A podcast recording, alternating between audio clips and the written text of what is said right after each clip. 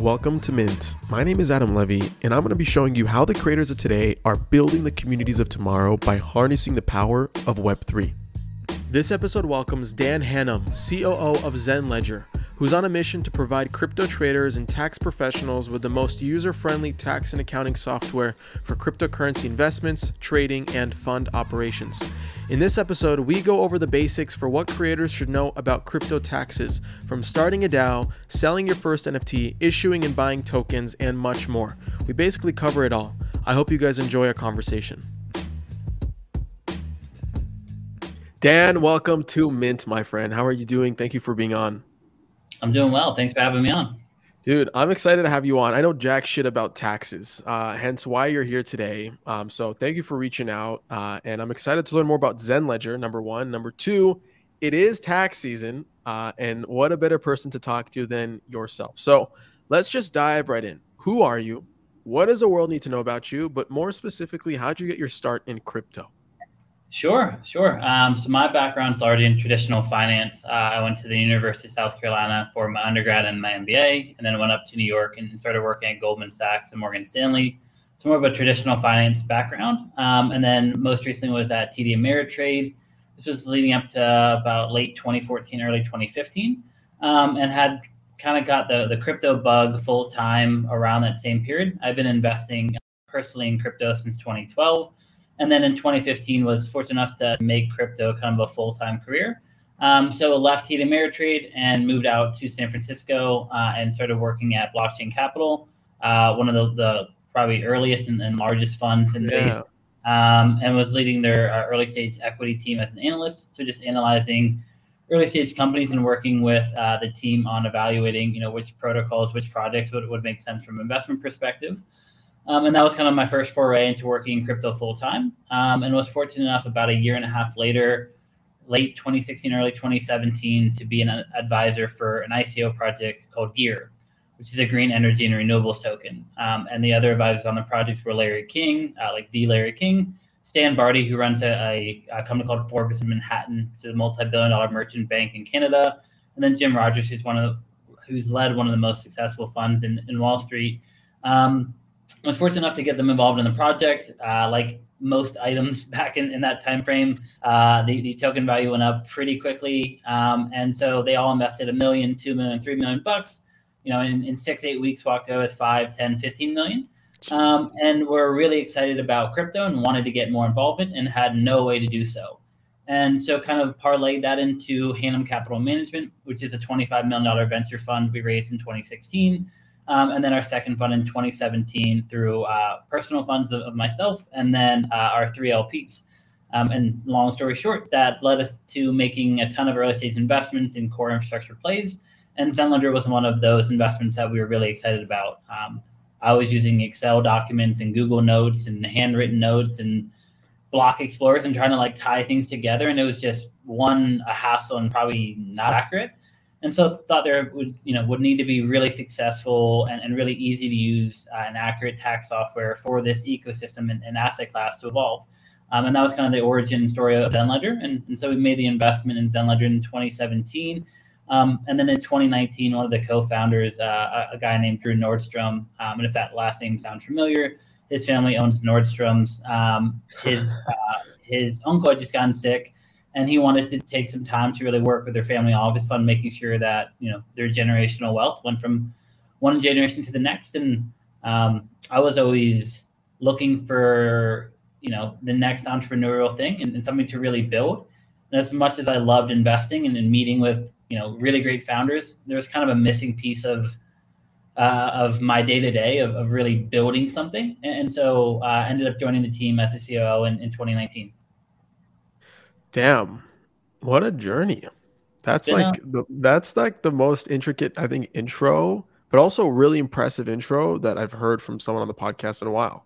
So you've been in, yeah. you've been in deep for a while now. Yeah, I mean, full time about ten years, professionally about seven, coming up on eight. So working TradFi, moving to VC, then falling in love with the ICO era, going and working advised projects, uh, to then raising your own fund to then deploying that capital. Uh, and one of the one of the one of the projects was ZenLedger. CEO left, you came in, and now you're the CEO COO of ZenLedger, right? Correct. So how did how did it go from making an investment to becoming like a full time executive building the project out? I assume you are. Yeah, yeah. yeah. Um, so the investment was really kind of core to our thesis at Hannum Capital, and that was investing in really great teams, building really great infrastructure for this asset class to evolve. And so we saw accounting and tax as kind of the non-sexy but really boring and crucial infrastructure that we would need not only from a retail perspective but enterprise and governments as this asset class. I think when I first started in 2015, we were like, a, you know, 80 to 100 million dollar asset class, mm-hmm. wow. which is like, you know, it, it's crazy to think that we're now at like two and a half trillion and probably go to 25 trillion and 250 trillion, right? And so we saw the value in the time, and, and as I kind of highlighted, you know, we were trying to figure out our own taxes. I've always tried to be on the compliance side and, and was fortunate enough to be able to be early in crypto. I think when I started at Blockchain Capital was before ETH ICO. Mm. So I always joke that like ETH wasn't even my first ICO. Um, and and so I was fortunate enough to make you know a considerable amount of money and wanted to make sure that my assets outside of crypto weren't going to get affected as I continued to make more money in crypto. And so yeah, well, was just looking around and, and there there was probably like two companies on the market that both were kind of buffed up Excel docs, right? They, they weren't yeah. really like a product. It wasn't really a software. They had no customer support. They had very you know small if if any integrations there were people that were like kind of trying to be entrepreneurs but weren't really and so saw that there's an opportunity to really build like a very successful product in this space but at the time i mean i was fresh into fund too and wasn't you know looking at building anything i was like i'm going to invest in this project great team so we kind of have like a checklist that we look at when we make investments and they were kind of hitting all the Got ones uh, CEO, you know, had led multiple business units at Amazon, Chicago Booth MBA, Navy helicopter pilot. CTO Brian uh, was leading Microsoft development teams for 25 years on Internet mm-hmm. Explorer, Microsoft hardening, and then his last three exits uh, were a total of four and a half billion. So a guy who sold companies for a, a lot of you know a lot of capital and has led yeah. teams along the way. And so, anyways, long story short, sense, yeah. kind of checklist of things that we look for when we invest. And then when the position came open I was like, all right, well, I already know the team, I know the product, I know the metrics, I know what this thing can be, and so my job was to make it from you know point A to point B. Got it, got it. So, wow, that's pretty cool. But from what I understand, you never really dealt with the tax side of things. Like this is a very tax specific venture, right? It requires, it honestly requires a certain individual to go to go into this niche. I could never do it. Honestly, yeah. I could never do it. But you came from a TradFi world, from then a VC world, to running your own fund to now managing a software product that's niche for the tax space. So mm-hmm. I don't know. I commend you. That's all I'm saying. I commend you. Like that's like that's one of the most unsexy things to do, but the most important things to do. Uh, one of the most important hats to wear in crypto, at least. Yeah, I mean, I sit in a unique position of being able to deploy capital full time as an investor and right. operate business, and and, yeah. and you know, there's not that many people in crypto that get to do both, and, and so I'm very fortunate and lucky, and the nice part about ZenLedger is, is we're not just a specific protocol or platform that focuses on one aspect. We support over 500 different exchanges, over 12,000 right. different tokens, over 60 different blockchains, over 50 different DeFi protocols, NFTs, and now have DAO related products. So as much as like the core accounting and taxing, like, oh, that's pretty boring. Like one plus one equals two, right? It's like right. we get to live and breathe crypto from A to Z every day, all day. Like we're building yeah. the next new protocols. We're looking at L1s, L2s, right. we're looking at bridges, we're looking at everything, right? And so the nice part about the job is it, it's kind of high level seems boring, but the day to day, like we have to build for everything that happens because if you don't support this one token or this one blockchain, your taxes aren't accurate. And if your taxes aren't yeah. accurate, it doesn't matter, right? So no one wants a 98% complete report. They need 100%. Yeah. And so the fun part is we get to build across the ecosystem. I feel like you have so many people. So the way I understand ZenLedger, you connect your wallet, and then you're able to basically populate a dashboard of uh, of your transactions, what you spent, and then what you owe, kind of thing, right? How much you've made, etc. Right? That's how it works. Okay. Yeah, so I feel like you guys collect such intricate data, um, or you you you actually are able to to siphon such interesting data to see what users are doing on chain in a more like discrete, kind of concrete, more visual way for the most part that many other people might not have. For example, if you see like 95% of your customers using, I don't know, some type of protocol or some type of, I don't know, product that hasn't really surfaced to market, for example, you could basically leverage that on the fund side, for example, and right and tap into that data. Have you found yourself doing intricate plays like that? Does it work like that, or am I misunderstanding it? Yeah, no, I mean the, the the cool part about the ingestion engine that we've built is that because of that wide net of support that we have, you can really get an understanding of what's going on. So imagine like Nansen but on steroids with real customer data, right? Yeah. So we can Yeah. see everything that's going on. We can see what you're doing, where you're doing it, what you're sending, how much you bought it for, what you're selling it for. And as you add tens of thousands, hundreds of thousands, millions of customers, that data sets get very large. Um, and, and so the the the fun part um, is that we can really be one of the few people in crypto that has a very aggregated view of what you're doing. And so what I mean by that is if you look at a Coinbase or a you know OpenSea, right? Mhm. They only have a sliver of what happened on their exchange or their platform or their right. protocol. And so I only see 10 of your 100 trades or you know 10 of your 100 transactions. And because we aggregate every single source that you've ever used from your first transaction to your last and it's all cleaned up, the accounting and tax IP is like the first step in our journey into a you know a different type of company. Um, and so the accounting and tax is like a very clear use case. And so once you get that solidified, it's very easy to layer on portfolio tracking. It's very easy Yeah. to layer on, you know, alpha generating events. So partnering with like a CoinGecko or a Messari or a Delphi and adding in alpha, adding in trade execution, adding in real-time tax analysis. So before you make that trade, what impact can that have? And, and so the core accounting and tax IP is like phase one of like a 10 phase journey that will continue to layer on. And so that data becomes really important, not only on the retail side, but we work with tons of enterprise clients and their data sets. So like Budweiser's NFT drop or Ralph Lauren's NFT drop.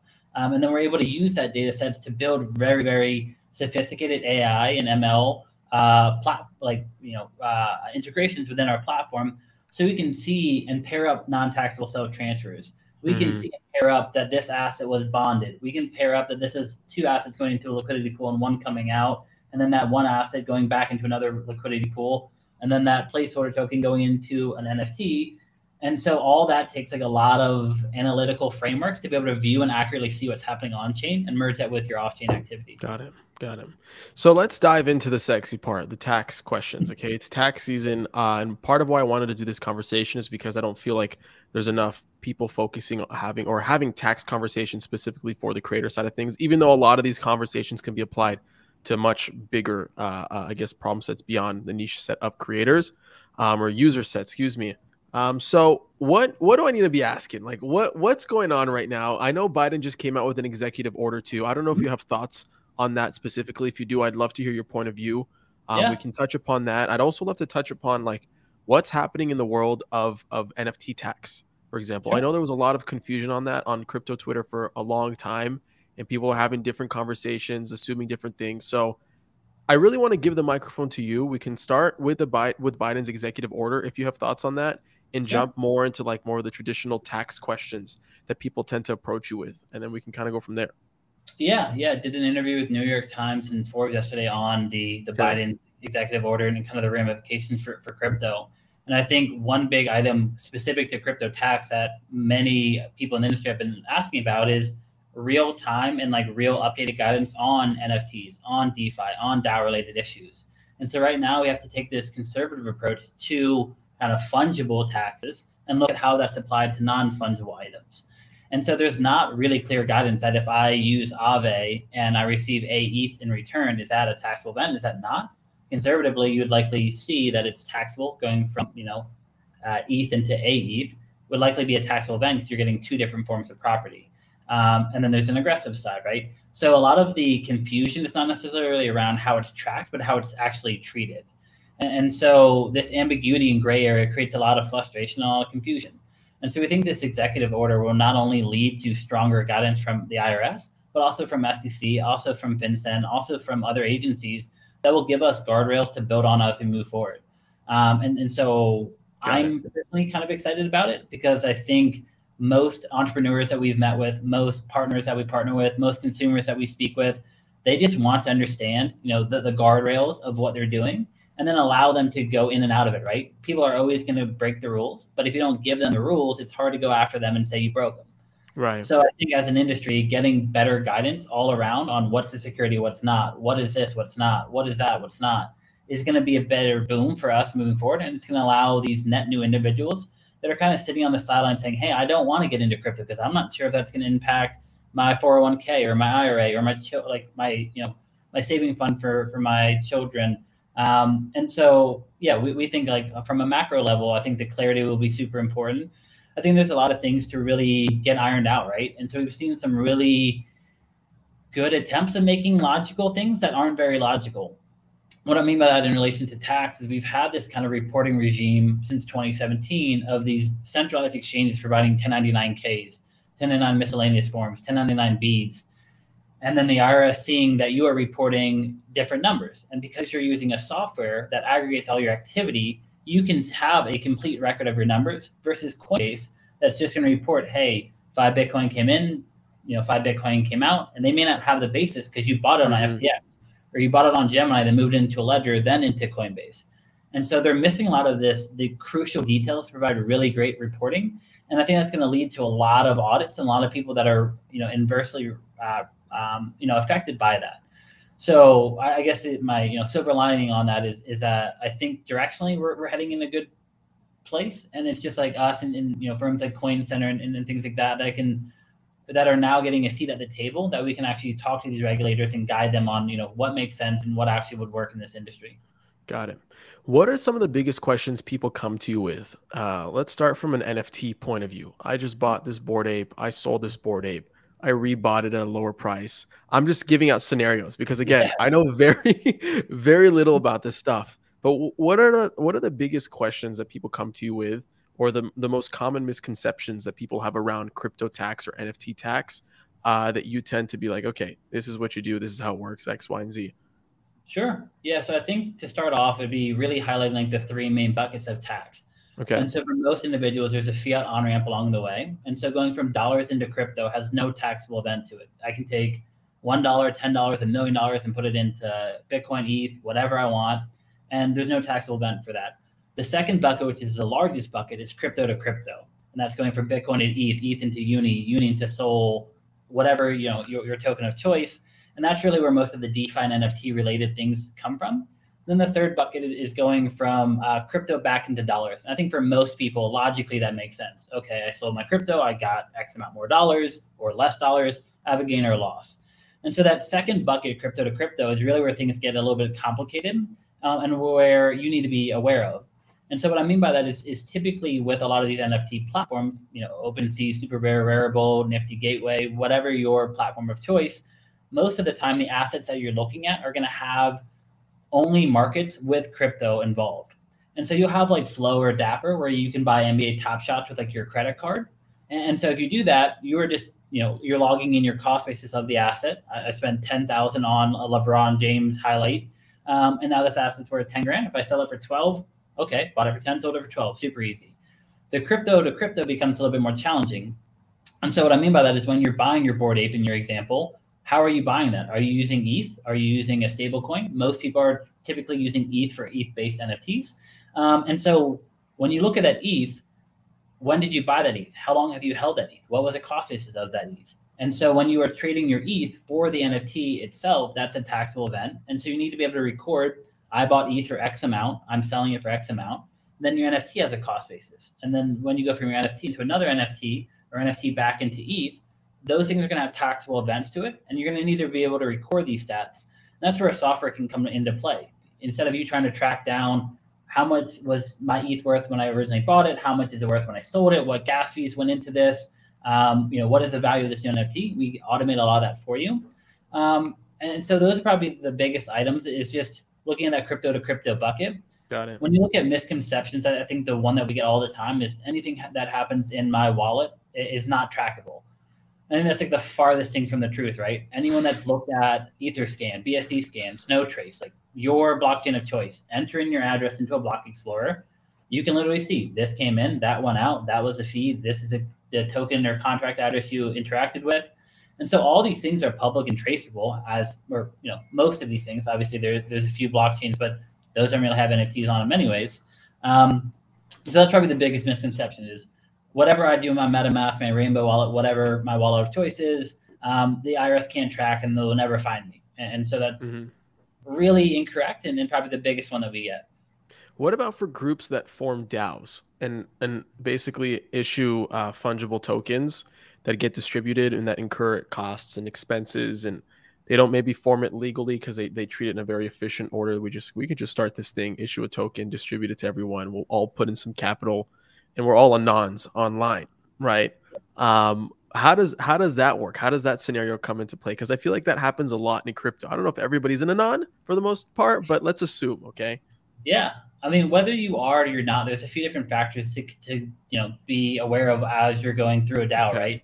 And then so if, if you're a creator of a DAO, and this is something that we work with all the time, whether it's through um, you know through Friends with Benefits or Seed Club or you know Bankless or mm-hmm. any of the DAOs that we've already worked with, typically you're going to want to create an entity behind this organization. And so as much as we want to think it's all on chain, we you know we run it through Discord, we've run it through a snapshot, and that's it. You're likely going to have some type of meat space entity that you need to wrap the liability of this organization in and that could be an S corp, a C corp, an LLC, and there's various other forms of organizations or entities that you can create. And so when you look at DAO taxes, you have kind of the entity level. And so the actual entity, what is it? How is it being used? Is it an investment DAO like the LAO or um, like Seed Club Ventures or whatever? Or is it a collector DAO? And so how the DAO is used is going to have an impact on how the accounting and tax for that DAO needs to, to handle. And so we can sit down with the DAO and help them through entity formation, help them through accounting and tax. And then from a member level, you'll have other forms of implications, right? So if I'm a DAO member and I am contributing whatever is valuable in this organization, whether it's deal flow for an investment DAO or right. whether it's you know curation for a collector DAO, um, I'm likely going to get paid in this DAO's native token, which is the income at the time of receipt. Right. So I might get paid in club and USDC, um, and so I need to be able to track that. And then I'm likely going to be using that proceeds to either trade or buy or sell or stake or provide yield on. And so that needs to be tracked. Hmm. So from a DAO perspective, you have kind of like the DAO entity and the accounting and tax that goes into that. Are the DAOs going to take K1s and each member going to take a K1? Um, what, and then what's a K1? what's a K1? So a K1 is a form that gets issued to organizations that have mutual partners. Okay. Um, and so LLCs typically may have a K1, but typically like your S corps, your C corps will have K1s. And so if you own an entity outright and you're not a salary, well, you can still have a salary from a K1, but typically owners of businesses will, will have K1s. Got it. Got it. And Got it. and so long story short, it kind of depends on like what is a DAO, what, what is being used for, and then are you starting a DAO or are you a member of a DAO, and how can you account uh, for that income and or capital gains that occur through that activity? Got it. So I feel like every question that I, am going to ask you is going to be like very scenario based because it really depends. It really depends on the context. It really depends on the activity. It really depends on who's getting paid what at what time, at what price the token was, and all all these other factors. I guess in the context of creators, okay, mm-hmm. and and I wanna I wanna pick your brain because a lot of creators they're issuing assets, okay, either they're airdropping tokens to their fans, right or they're building DAOs, uh, uh, uh, uh, like modern day fan clubs around around a token of some sort, whether it be a membership pass NFT, whether it be some type of fungible ERC20 of some sort. Um, what should creators kind of be keeping in mind as they enter crypto, as they continue to play in crypto and build in crypto, uh, so that they make sure they basically keep track of every single step that they take and they do it in the most efficient, uh, by the book way? Because a lot of us in crypto are anarchists for the most part. They don't care. They don't yeah. care about SEC. They don't. They care about the law. They don't. They don't give a shit. Yeah. But for this thing to go mainstream, as more users come in, not everybody's as risky as a lot of the early adopters in crypto. So that's kind of where I'm coming from. No, I mean it's a great question, and and you know we've seen different waves, right? Like when I first started, it was we're not paying taxes, f the government, and then in like, like I'm moving to Puerto Rico, let them come find me, like so we've seen different waves, right? But I think the net new user wants to be able to get in. They are typically coming in through NFTs, um, and they want to be able to comply. Um, obviously, we're gonna have a subset that that doesn't or chooses not to. But in general, most people kind of want to be able to interact within crypto, earn a bunch of income, or earn a bunch of, of capital gains, and just know that they can get you know handled on the way out. Um, so as we've kind of talked about a little bit today, you know, NFT taxes for consumers are pretty complicated but creators have a few extra things to worry about. Um, and so, as an NFT creator, you're most likely going to be running a business, even if you haven't registered one. And that creates a, a few additional tax responsibilities. And so there's a few different distinctions between income and expenses that go into that. And so, as we talked about earlier, that entity or, or wrapper that you have is going to be very valuable for you to really explore. And so, if you form an LLC and choose to be taxed as a sole proprietor or general partnership, your income and expenses are reported on your Schedule C. Um, and that's a different form than if you are an individual. And so the big thing to be worried about is kind of like how are you wrap you how are you interacting with this? And so if I'm an NFT creator, I'm I'm more likely going to want to have some type of legal entity that I operate my business through, and not just my my address, right? Um, and so that's probably the, the biggest one. The ones that we've seen a lot of issues with is having like separate business accounts. So a lot of NFT creators are like, okay, my address is zero x one two three, and I'm going to run my personal and my professional things through this address. That's a huge no-no because when you need to separate that, what happened from your business and mm. your personal, you can't because it all flowed in and out of the same wallet. So you, you're going to want to use separate wallets or separate business accounts and really not mix your personal business finances. And that's going to put you in a really good position. When you get into NFTs itself, and you look at like minting and selling an NFT uh, by yourself, it's pretty straightforward. Typically, it's going to be taxed as ordinary income that you need to report. And so, you know, let's say you sell an NFT for five ETH, and one ETH is worth twenty five hundred, um, and so now you have twelve thousand five hundred in ordinary income to report. And so if you later sell any of that ETH, you'd have a gain or loss on the basis of that ETH. And then you'd be able to deduct, deduct gas pieces, gas fees, excuse me, required to mint that NFT or to con, you know consult with another um, uh, creator of the NFT, maybe on a visual side, or a contractor helping you mint uh, the NFT and get the contract live. Um, and so that's the biggest item for creators is really to be able to understand, you know, how are you interacting within crypto? what type of entity are you using? If you're not, you should likely have one. And then generally, most of the NFT related items for creators are all going to be income that you're selling. And then that income is going to be taxed as an ordinary income and then tracked moving forward. So if I sell NFT for ETH and then I take that ETH and put it into it. compound, you know, you got to be able to track that moving forward. Got it. Okay. So, one thing that I do with Mint since the genesis of the podcast is I've collected all revenue on chain. Okay. It's all collected through a separate address than my personal address, and I've mm-hmm. done that intentionally without honestly knowing that. I felt like at some point it's gonna like catch up, and there needs to be that distinction. Yep. But it's all been paid out in stable coins too, intentionally, mm-hmm. right? I've never accepted any any of a native uh, company's native token of some sort. All been through USDC, uh, and the way I do it is I basically sell sponsorships in the form of NFTs. Depending on the NFT the sponsor buys, determines the level of promotion for the season. Sure. Um, and it really works with them sending me USDC and then me just sending them an NFT. There's no real place to basically purchase it, quote unquote, yeah. intentionally. So in that scenario, I'd treat that as basically income for the business, right? Mm-hmm. Right. And it would be it would be taxed the same way as if it was a USD payment kind of thing, right? Pretty much. Yeah. So it doesn't really change. The only part that gets tricky, I guess, is when things start to fluctuate and the, the inputs and outputs at what point you kind of bought in, at what price that was at, and at what point you sold and what price that what price that was at and how that kind of fluctuated in between. That's kind of that kind of that's kind of like where the, the confusion kind of comes into play. Yeah, I mean that's going back to misconceptions. I think that's the biggest right. one. Is that the IRS only cares about your dollars, even if it's in currency, right? And so if I'm accepting USDC, I'm getting 10k, 50k, whatever you know your sponsor rate is, and so that's just USDC, right? And so you're not going to have a lot of fluctuation, if any. Maybe if you have like USDT, maybe you'll have like, you know, 0.99 or 1.01. Like it'll fluctuate a little bit, but mm-hmm. relatively, like relatively not much. And so when you start to collect ETH or crypto, that's where you start to run into issues. And so that's a big misconception we all the time, right? Even on the investor side. I bought I minted this asset for one ETH, I sold it for two ETH. I must have had a profit, right? Maybe maybe you minted it for one ETH when ETH was trading at 5k. You sold it for two ETH when ETH was trading at 2k. So you bought it for 5k. You sold it for 4k. You went from one ETH to two ETH, but you lost a thousand dollars. Hmm. And so the IRS doesn't care that you went from one ETH to two ETH. They care that you bought it for five. You sold it for four. Mm. And so that happens on the flip side, right? I buy it for 10 ETH. I sell it for eight ETH. I must have had a loss. Maybe, maybe you bought it for 10 ETH when ETH was a thousand, and you sold it for eight ETH when ETH was worth three thousand. Got you it. bought it for 10, you sold it for 24. And so you have a gain even though you lost in ETH terms. And so to kind of circle back to, to your side, if you're accepting in stable, you're going to be very straight. Yeah. But if you accepted in ETH today and then ETH becomes ETH goes back to 45 or 5K tomorrow, and you sell that ETH, you just made a gain on what you received it as and what it's trading worth. So just to Got give it. some perspective to like Got the it. fluctuation with crypto. Got it. What's up, guys? Adam Levy here. Sorry for the quick pause. I wanted to give some love to our two NFT sponsors that are making this episode a reality. They are Coinvise and Polygon Studios.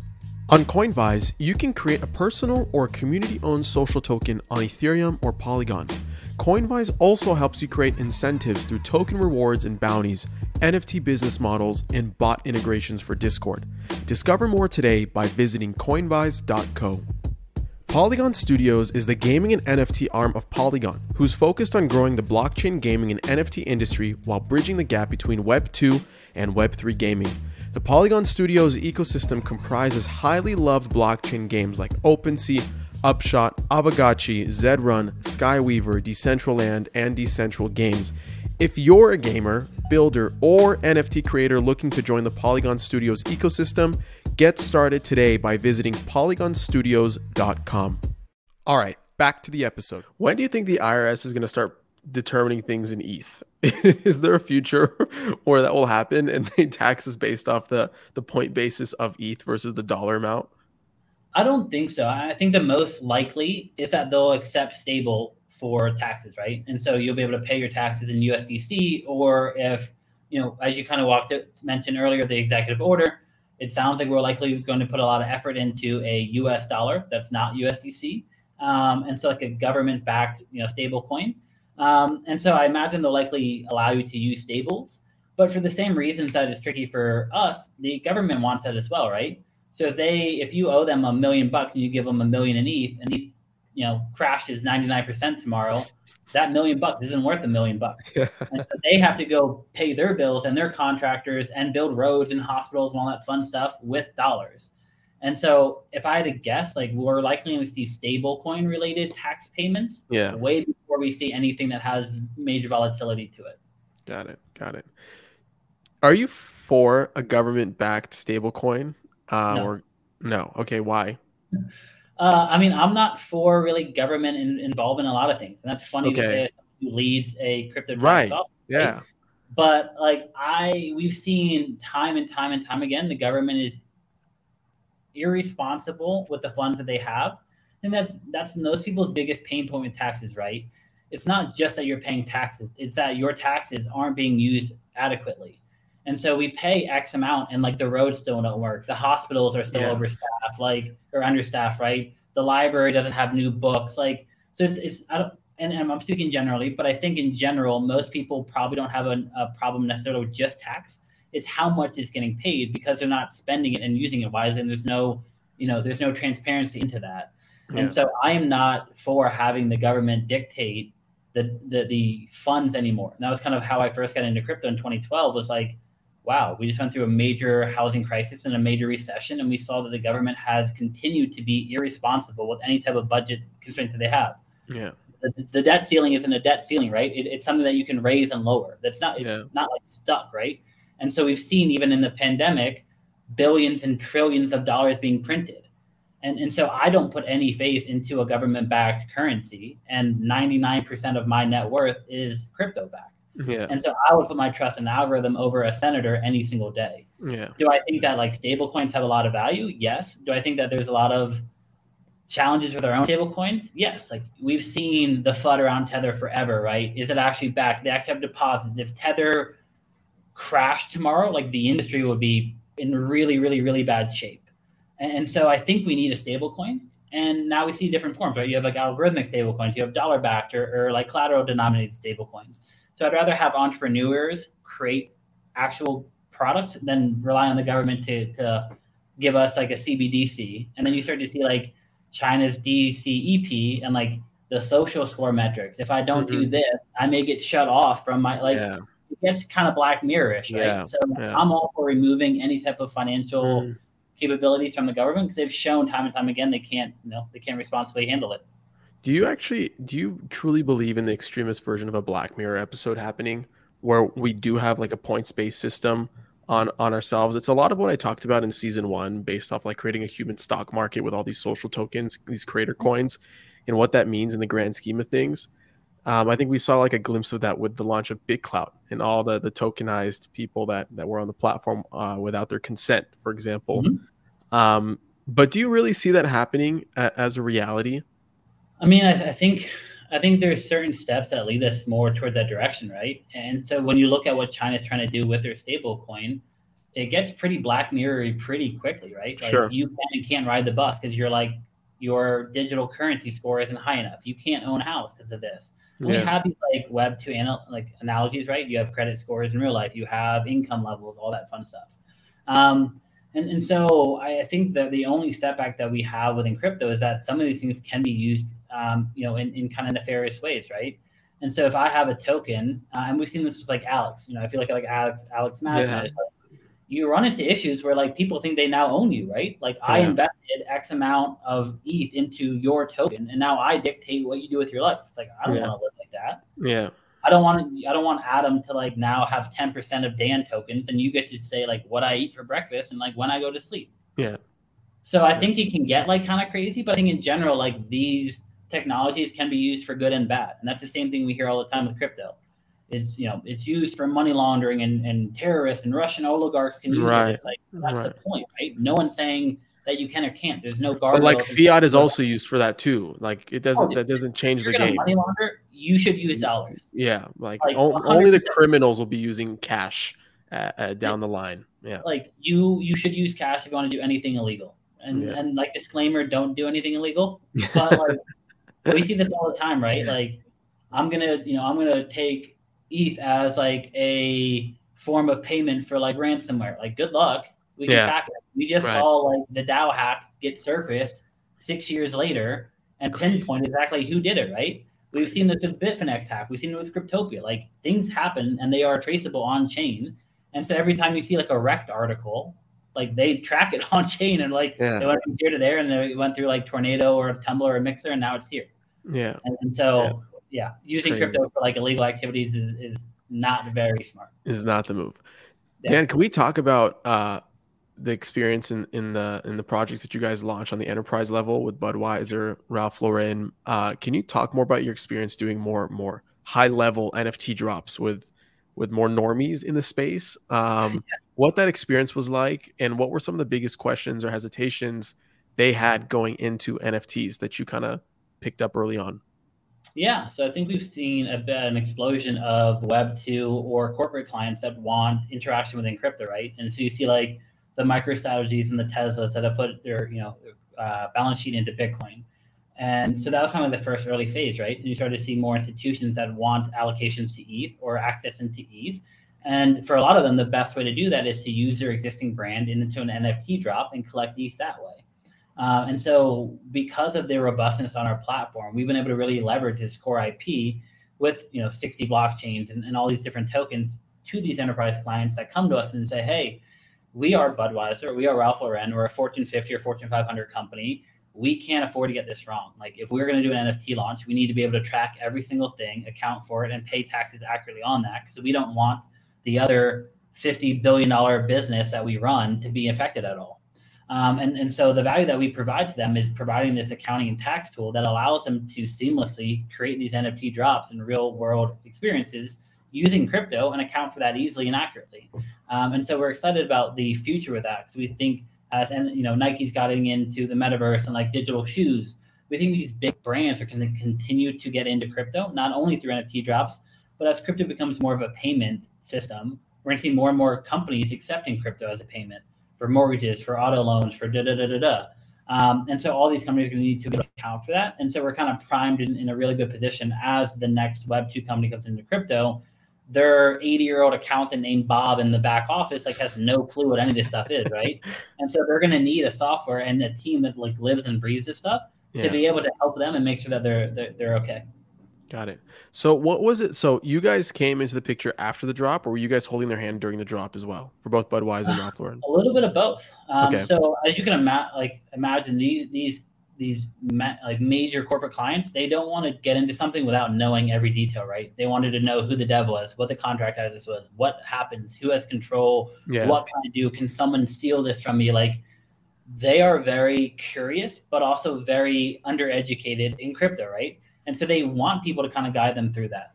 And so I, I think it'd be like extremely, extremely risky um, to drop an NFT if you are a Fortune 50 company and have no idea what you're doing, right? Yeah. So we were able to kind of sit with them and be like, okay, what is your idea, right? What do you want to do? Is it a one of a hundred, a one of one, a one of ten, a one of ten thousand? Do you want to provide any type of like access to events? Like, how do you want this NFT to be worked? And then what is the utility of the NFT? Because we need to account for that. And so we were fortunate enough to be kind of like early on with them and kind of guiding them through the process, largely from the accounting and tax side. Like I'm not the creative director, right? I wasn't like, here's how it should look, or like you should use this color or that color. But it's like as you sell these NFTs, you need to account for that and make sure that you're paying your, your taxes on that. Um, so yeah, you know, we were fortunate enough to be able to kind of sit there and, and really work with them and make sure that before they want to launch, before the min actually happened, that everything was kind of already checked off and they could just go execute. Got it. Got it. You know, as you were you were telling me about this this example on you holding their hands, another question that came to mind with doing stuff through your personal wallet versus a business wallet. Let's say you actually end up conducting all of your activities, your business activities through your your main .eth personal wallet. Okay. Mm-hmm. Tax season comes, you need to start deciphering what was a personal transaction versus a business transaction. Is there any real way to do that efficiently and to kind of separate the noise without you having to individually pick each transaction out, taking account on a spreadsheet? Or can a software like like yours do something like that? Yeah, I mean, ideally you're using multiple ones, right? And that's like the, the easiest. Ideally, right? Thing. But a lot of it, people don't necessarily think like that, right? They think, they okay, it's just wallet. I'll just send it to this. I don't even know I can have multiple wallets in my MetaMask, like, you know. And we've seen some horror stories, especially around like shared wallets, right? Me and Adam want to go in and buy a punk. So you give me 50 ETH, I put in 50 ETH, I own the punk, and now like who's responsible for the taxes, right? Technically, the person who owns the wallet is. Yeah. So now I need to call you and be like, yo, the punk we bought for 50 ETH is now worth 500 ETH. And you owe me 200 grand because I have a 500 grand tax bill.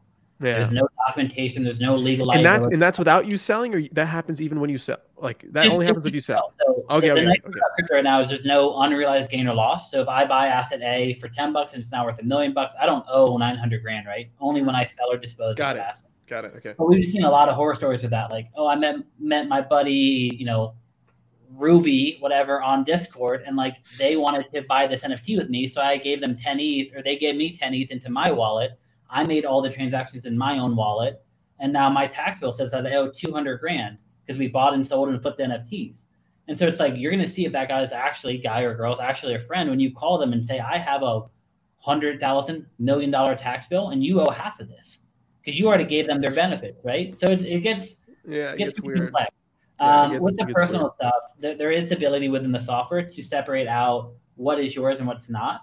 Um, so you can go in and say, okay, on August 2nd, I know that, you know, in my head, I had 10 grand in ETH being paid for this service. On September 7th, I had this. And so you can separate out and ignore those and then just have just your personal and then just have those transactions imported into the into another account and basically ignore all your personal ones. And so, you know, ideally you're using separate ones, but if you are yeah. using a joint one, there is ways to kind yeah. of separate. Got it. Got it. Yo, this is super helpful. I'm trying to understand what other questions should I be asking you that that I'm not asking you. Um, I mean, I think we covered a, a decent amount, right? Uh, I guess uh, the ones that we didn't really cover is like DeFi related activity. Right. Okay. Um, let's touch upon that for a minute. Yeah, uh, I mean that's the questions we get all the time, right? And as we talked about earlier, there's no clear guidance. There's no like IRS Section Two, Paragraph Three that says if you use ETH and Aave, like here's how it's treated. And so the DeFi side can get pretty complicated depending on how you're using it. And the example I always use is more of like a placeholder token versus like just yield. Mm-hmm. So what I mean by that is, let's say you have 10 ETH laying around and you want to put that 10 ETH into Compound or Uniswap um, or Aave, whatever, or you want to put it into like a BlockFi or Celsius or Nexo and so even though you're earning yield or interest on that, you can have different types of tax treatments. And because on the centralized side, you're not really getting a placeholder token. I put in ETH and I get, you know, 0.1 ETH along the way, whatever, um, and I get back ETH. You're just going to get taxes interest at the time of receipt through those payments. The DeFi side gets a little bit more complicated because if I put my ETH into a liquidity pool or just you know loan it out, I can typically get a placeholder token in return. So if I put my ETH into Aave, I get A ETH. If I put it into Compound, I get C ETH.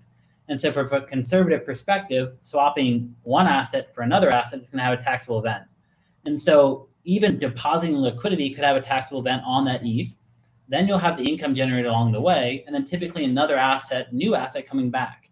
And so the DeFi stuff can get pretty complicated depending on how you're using DeFi. Are you doing borrowing? Are you doing lending? Are you doing loans? Um, how are you using this liquidity? And then mapping the, the gas fees along the way. So, you know, for some items, if I want to use like Tokemak, for example, and it's my first time, I have to spend like 200 bucks just to like approve the contract. And so how is that taxed? And then I deposit my liquidity. And so the DeFi side gets uh, not necessarily complicated to track, but it's just a few things to think through as the way that the DeFi protocol operates can have a, a, a difference in how the taxable events are treated and how they're accounted for. Got it. So another question that we didn't touch upon: What are the loopholes, Dan? What do yeah. people like to take advantage of that that might not be so clear? What should we be keeping an eye out? What should we what, what should we quote unquote abuse? Um, walk me through the loopholes. Yeah, I mean the best thing to abuse right now is the wash sale rule in crypto. Okay. And so most of what we talked about in that second bucket, crypto to crypto, becomes this hot topic because the IRS in 2014 stated that crypto is going to be treated as property. And that's why if you sell Bitcoin to ETH, you're selling property and getting a new piece of property, right? And so because the distinction is property and not currency or commodity, it kind of opens up to this complexity, right? But it also opens you up to a nice loophole. Whereas in stocks, because they're treated as securities, if I have a stock that's trading at 80% down, I can't sell it and buy it back today. I have to sell it, wait 30 days, hope it's still down, and then buy it back. Right. So with crypto, because of the volatile the the volatileness of the asset, you can have assets that are up, down 20%, 40%, 60% in the day. And because these aren't treated as securities but property, there's no wash sale rule in crypto yet. And so if I buy ETH today and it drops 80% tomorrow, let's say I buy two ETH today, drops 80% tomorrow, I sell my two ETH, I lock in an 80% loss. Then I buy back that same ETH the same day at the very, very low cost. And so I get to lock in these losses along the way. And so that's a nice part about crypto is because we're up and down, even like the first quarter, right? We've been up 80%, down 60%.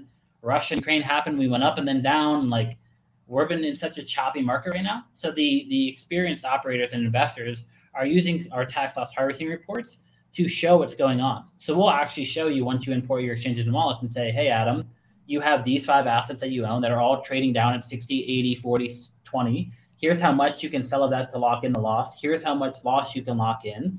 And so you'll use this guide to then start to make these these losses. And so that's something that you need to be aware of throughout mm. the year. Is it's not just buys and sells, right? It's each buy and each sell has an impact. If I buy it for 10, you know, if I have a $10 gain and an $8 loss, I have a $2 gain. And so all these gains and losses go into play to get your total, you know, number at the end of the year. So the biggest loophole in crypto is using tax loss harvesting and using the ability that there's no wash sale rule right now to maximize your losses throughout the year. Got it. So that's the biggest loophole. What are some of the most like more hidden loopholes that tend to benefit a lot of people? Because I feel like, dude, you're so well connected. You're you, you have such a voice in the space. You have a big network. For sure, people come to you for tax advice, without a doubt. So that's like the most. That's the most. Uh, I guess uh, uh, known loophole. What are some of the more discreet, low key loopholes, for example, if any, come to mind? I think that the next one probably is donations, right?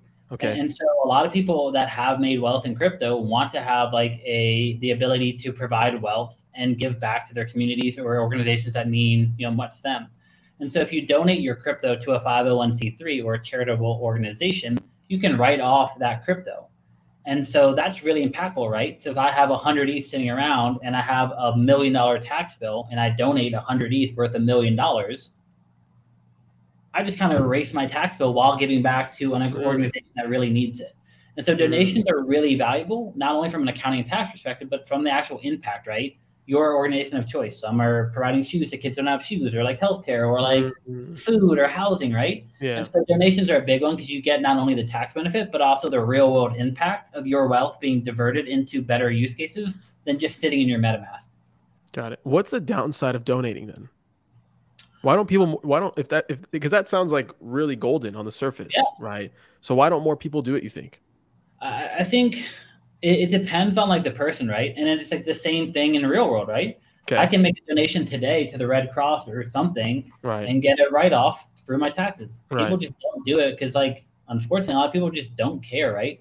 Yeah. We all like want to post a thing on Instagram, but when it comes time to like giving our own dollars to someone other than ourselves, we don't really do it. So it's unfortunately whether it's crypto or non-crypto, a lot of people just don't want to donate, um, and that's your choice, your capital right.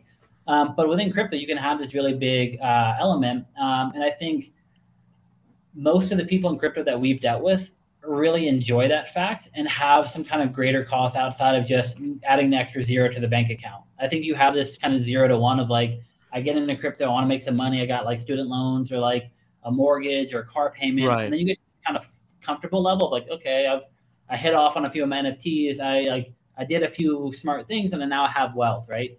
and so once you get to a stage of having wealth, it's like, okay, the next million dollars into my bank account is like my life's not changing, right? Yeah. I have the house, I have the car, I have like the child's, you know, payments are all handled like so I want to give that wealth and my time and my expertise back. Um, and, and so, you know, I think for most people they just they either one don't have the, the wealth to give away or you know, or two, they just aren't aware that they can do that and lock that in. And so we've worked with like the Giving Block and other organizations to kind of highlight that. And so within our software, you can actually mark that. So if I see, so I was about to ask that right now. I feel like that'd be such a good add-on to the to the product. Oh, it, it's beautiful, right? So I can literally go in and say on like December 10th of 2021, I you know I donated 10 ETH to my favorite charity, and I can mark right. that as a donation, and then we'll provide your donation form, and so that you can have the charity sign off on that. So got it. The, you know, the nice part of the software is we'll automate that for you and got just it. allow you to to donate. Got it. That's really cool. I feel like I, so many so many anons online, so many people thinking they're not going to get caught. But if it was like a few years back, then maybe. But now it's so advanced to the point where you could literally trace anything. Uh, I feel like almost anything. Um, there's projects like like Chainalysis, right, that, that come to mind that are just like the FBI on chain. they, they're able to crack down and, and provide insight to things that you would have probably never imagined could have been surfaced. It's, yeah, uh, it's I mean, crazy. You, you, definitely have those like blockchain kind of focused forensic analytics, like a Chainalysis, Ethereum, Elliptic, whatever. Yeah. But then I think for most people, like what I always bring up is like, have you ever used Etherscan? Have you ever used Nansen? Right? Like, yeah. there's public tools that you can use and see that. Like, it's not like you don't need a billion dollar business and like a Chainalysis to go look on chain. Like, I can literally look at your wallet and see every single USDC payment you've received for your sponsorships and see what your liability is, right? Yeah. And so the, the on-chain traceability is super easy. And because it's the IRS and the government, they move slow, but they're not necessarily stupid as we think they are, right? And so they have the benefit of time. And so if you file your taxes this year and you didn't file in 17, 18, 19, 20, and you file, okay, that I did X, Y, and Z, we can like look back and the IRS can look back and see, okay, well, you bought 10 ETH in, in 2017, you sold it for Bitcoin in 2017, you didn't file that, right? And so it's easy to look back. And then what we've seen in the last few years is really the IRS kind of allowing you to really like fuck yourself. Yeah. And what I mean by that is if you looked in 2019, they moved this question to the top of the schedule one. Have you ever bought, sold, traded, or acquired a virtual currency? And so the schedule one is kind of a subset of, of reports. So not every American had to use that. But then in 2020 and then again in 2021, the very first question on your tax form for every single United States citizen is that question Have you ever mm. bought, sold, traded, or acquired virtual currency? And you click no, and the answer is yes. That's tax fraud. And so if I'm like, oh, I use Coinbase, I bought ETH, I sent it to a MetaMask, I've done all this stuff in MetaMask, they'll never know. Coinbase is sending out 1099s. Yeah. So they're saying, hey, Adam bought and sold crypto with us, and then they're looking at their tax form and saying, I didn't buy or sell crypto, and I'm saying mm-hmm. no. Immediate yeah. audit, immediate like penalties, immediate like jail time, like. But so, how do they how do they know once it hits? Okay, I get you expose yourself from once a KYC exchange to an anonymous MetaMask wallet. Okay, but even then, there's how can you like make the argument that it was my anonymous wallet that I sent money to, and it's not some other random anonymous wallet that I just paid for whatever activity? Yeah, I mean that's like part of the, the way that the IRS works, right? Is, is that all this is is self provided. Right. Same thing with like with normal taxes, right? If you work at a restaurant and I get paid in cash every night, I can easily not report that, right? Is that legal? No. If the IRS comes knocking and says and like you know looks at your pay stub and see you're making two dollars an hour, but you just bought a forty thousand dollar car, they're gonna like put two and two together, right? Yeah. So th- there's always a ways like around it. Like not reporting your taxes is an option. It's just one one I wouldn't recommend, right? Um, and, and so the, the ability happens because you are self-reporting your activity just like you do with your W-2. I take my W-2 and I file it and I say, here's what I earned. And if they start to see major discrepancies, then they're going to audit that and investigate, right? So if I say I earn a hundred thousand and I go buy a two million dollar house, well, where'd that come from? And they're going to look in and see, okay, I had another business I wasn't reporting. And so it's, it's pretty easy to kind of track the flow of funds. Um, and so the biggest thing that they do is they l- allow you to indict and incriminate yourself. And so if you don't report it, the IRS isn't like, oh, okay. Like they're going to go look and say you did X, Y, and Z. And, and so, especially now, when we look at on-chain identif- uh, you know, identity and reputation, that's having a kind of adverse uh, you know, side effect into your ability to pay taxes, right? So if I look at adam.eth and you've associated your five addresses with adam.eth, pretty hard to say that's not you. You just publicly announced that these are all you. And so as this like on-chain reputation comes into play, it's gonna be easier and easier to track because you're going to associate that this address belongs to Dan.eth. And so it, it's we're only kind of putting ourselves into more of a, a, Yeah. a, a, a, pres- a, you know presentation of what we're doing. Um, and I think like you talked about, like most people, I don't think are are that you know turned off by it. They just want to know that they can use the software that will automate and do it for them, and they just want to ape or degen into whatever they want. And throughout the year and at the end of the year, just get it done for them. So Yeah. that's the value add that we provide. Is like you don't have to worry about it. Go use Compound, go use OpenSea, go use SuperRare, go use whatever, and know that you can just ingest that into a software. Hopefully, you made a million or ten million or fifty million or whatever. Pay your fair share and move on. Yeah. Dan, I think that's a perfect place to to end off. But uh, before I let you go, really quick, where can we find you? Where can we find ZenLedger? Uh, what do we need to know about ZenLedger? It is tax season, so I want to provide the best value to the audience. So give me give me the takeaway. Sure. Um, so I'm available on Twitter, uh, dhannum, D H A N N U M eight. Um, maybe we'll link it in the show notes or whatever. We're available on Twitter, ZenLedger.io. Um, so if you follow our Twitter account, we'll you know we'll highlight Twitter Spaces or whatever we're doing, Discord AMAs, you know, new product releases or, or whatever. Um, and then our website is zenledger.io. So the, the nice part about our business is you can ingest all your activity for free. There's no credit card up front. I can sign up for free, import my Coinbase, my MetaMask, whatever, and then look at my high level, short term, long term gains. And if I'm like, oh, well, pretty accurate, looks like close, then I pay for the tax reports and I get all like the magic behind the scenes. So you can try us out for free. We love to we love to help you. Uh, you know, our support team standing by 12 hours a day, seven days a week via email, phone, and chat. So if you have you know need questions or if you have questions and need help, let us know. Then the other only other thing I'd say is we do have tax professionals and tax attorneys on staff. So if you're like, hey man, I'm you know I'm I'm a I'm an ape, I'm a degen, I've, I I don't want to do any of this. I want to pay someone to do it for me. Let our team do it. Like we'll literally sit down with you. We'll get your we will have you import the APIs. We'll have you give us a list of your addresses. We'll import it. We'll reconcile it for you. We'll handle all your non-crypto and crypto taxes. Solid. Yeah. So if you're just like, I don't want to do any of this, pay our team. We'll do it all for you. Make sure you're all squared away, and then you're getting a CPA or tax attorney signing off that all this stuff is accurate. So you know, Amazing. we're, we're definitely here and happy to help. Dan, you are a legend. Thank you for being on. Uh, we should do this again sometime soon. Absolutely. Thanks for having me on. What's up, guys? If you've gotten this far, then I owe you a listener badge NFT. Go to adamlevy.io forward slash POAP, that's P O A P, and click the respective season. Fill out your info, and I'll distribute the free to mint NFT at the end of the season. Also, please make sure to rate and subscribe to the podcast. You won't believe it, but it helps me out a ton. And finally, hit me up on Twitter at LevyChain. I want to hear what you're building, the latest crowdfund you're trying to complete, or if you just simply want to chat. If you couldn't tell already, I love talking about where crypto meets the creator economy, and it's no different if it's coming from you directly. Thank you so much for your support. It means the world, and we'll catch you on the next episode.